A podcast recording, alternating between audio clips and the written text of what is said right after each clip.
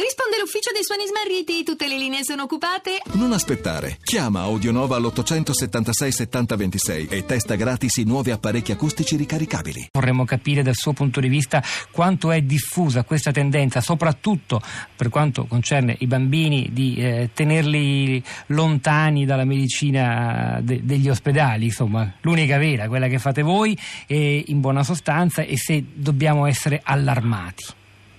Guardi, sicuramente il ricorso a quelle che vengono definite medicine alternative, complementari, eh, è un, un, fatto anche nella pediatria, eh, perché c'è questa idea eh, del poter eh, curare o far star bene senza ricorrere ai farmaci. Eh, ora, quello che c'è da sottolineare è che, sentivo prima eh, chi mi ha preceduto, l'ho detto in maniera molto netta e molto chiara, Silvia Bencerelli, sì.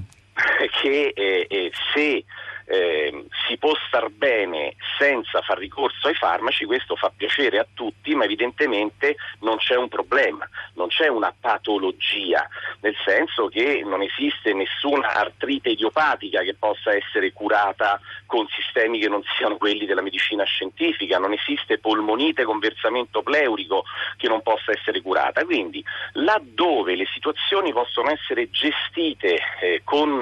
dei comportamenti che aiutano, ma stiamo parlando quindi più che di patologie, di situazioni che probabilmente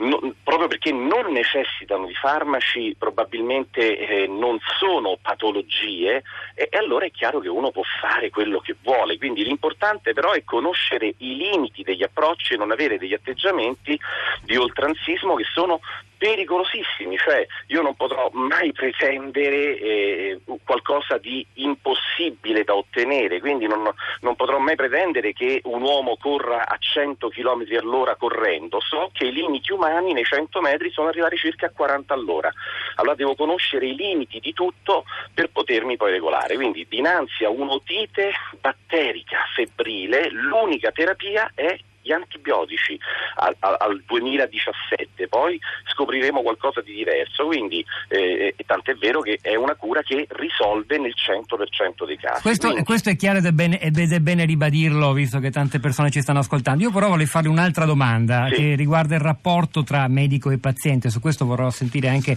in breve se hanno ancora tempo anche Grignoli e Bencivelli, cioè il crescente, anche se crescente non è, perché se guardiamo il fatturato della, de, de, della medicina omeopatica in Italia vediamo un calo tra il 2016 e il 2015, ma insomma il, diffuso bisogno di um, un rapporto come quello che si può instaurare con un medico omeopata. Eh, ci racconta però anche di un bisogno giustificabile ed inevaso in tanti casi, soprattutto dalla medicina di base, cioè un medico che stia ad ascoltarti di più tempo, che guardi al sintomo di quella particolare malattia inserendola dentro la biografia, le specificità, le caratteristiche personali, un bisogno che forse magari qualche decennio fa neppure c'era in Italia, che oggi è più diffuso e che porta alcuni a dire vabbè però il medico omeopata innanzitutto è uno che posso trovare più facilmente, ho letto prima un messaggio di una paziente proprio del dottore in, sotto inchiesta oggi, no? è molto disponibile, che risponde alle telefonate, che ascolta, che guarda, si fa raccontare tutta la vita di mio figlio e quindi magari il sintomo della particolare malattia la mette insieme a tutti gli altri, qualcosa che la medicina di base e anche la medicina ospedaliera offre sempre di meno. Senz'altro, questa componente dell'ascolto è una componente molto importante e noi come medici dobbiamo riflettere su questo. Va anche detto però che i medici vanno aiutati eh, a poter operare nelle migliori condizioni possibili. Penso che tutti sappiano che c'è un blocco delle assunzioni negli ospedali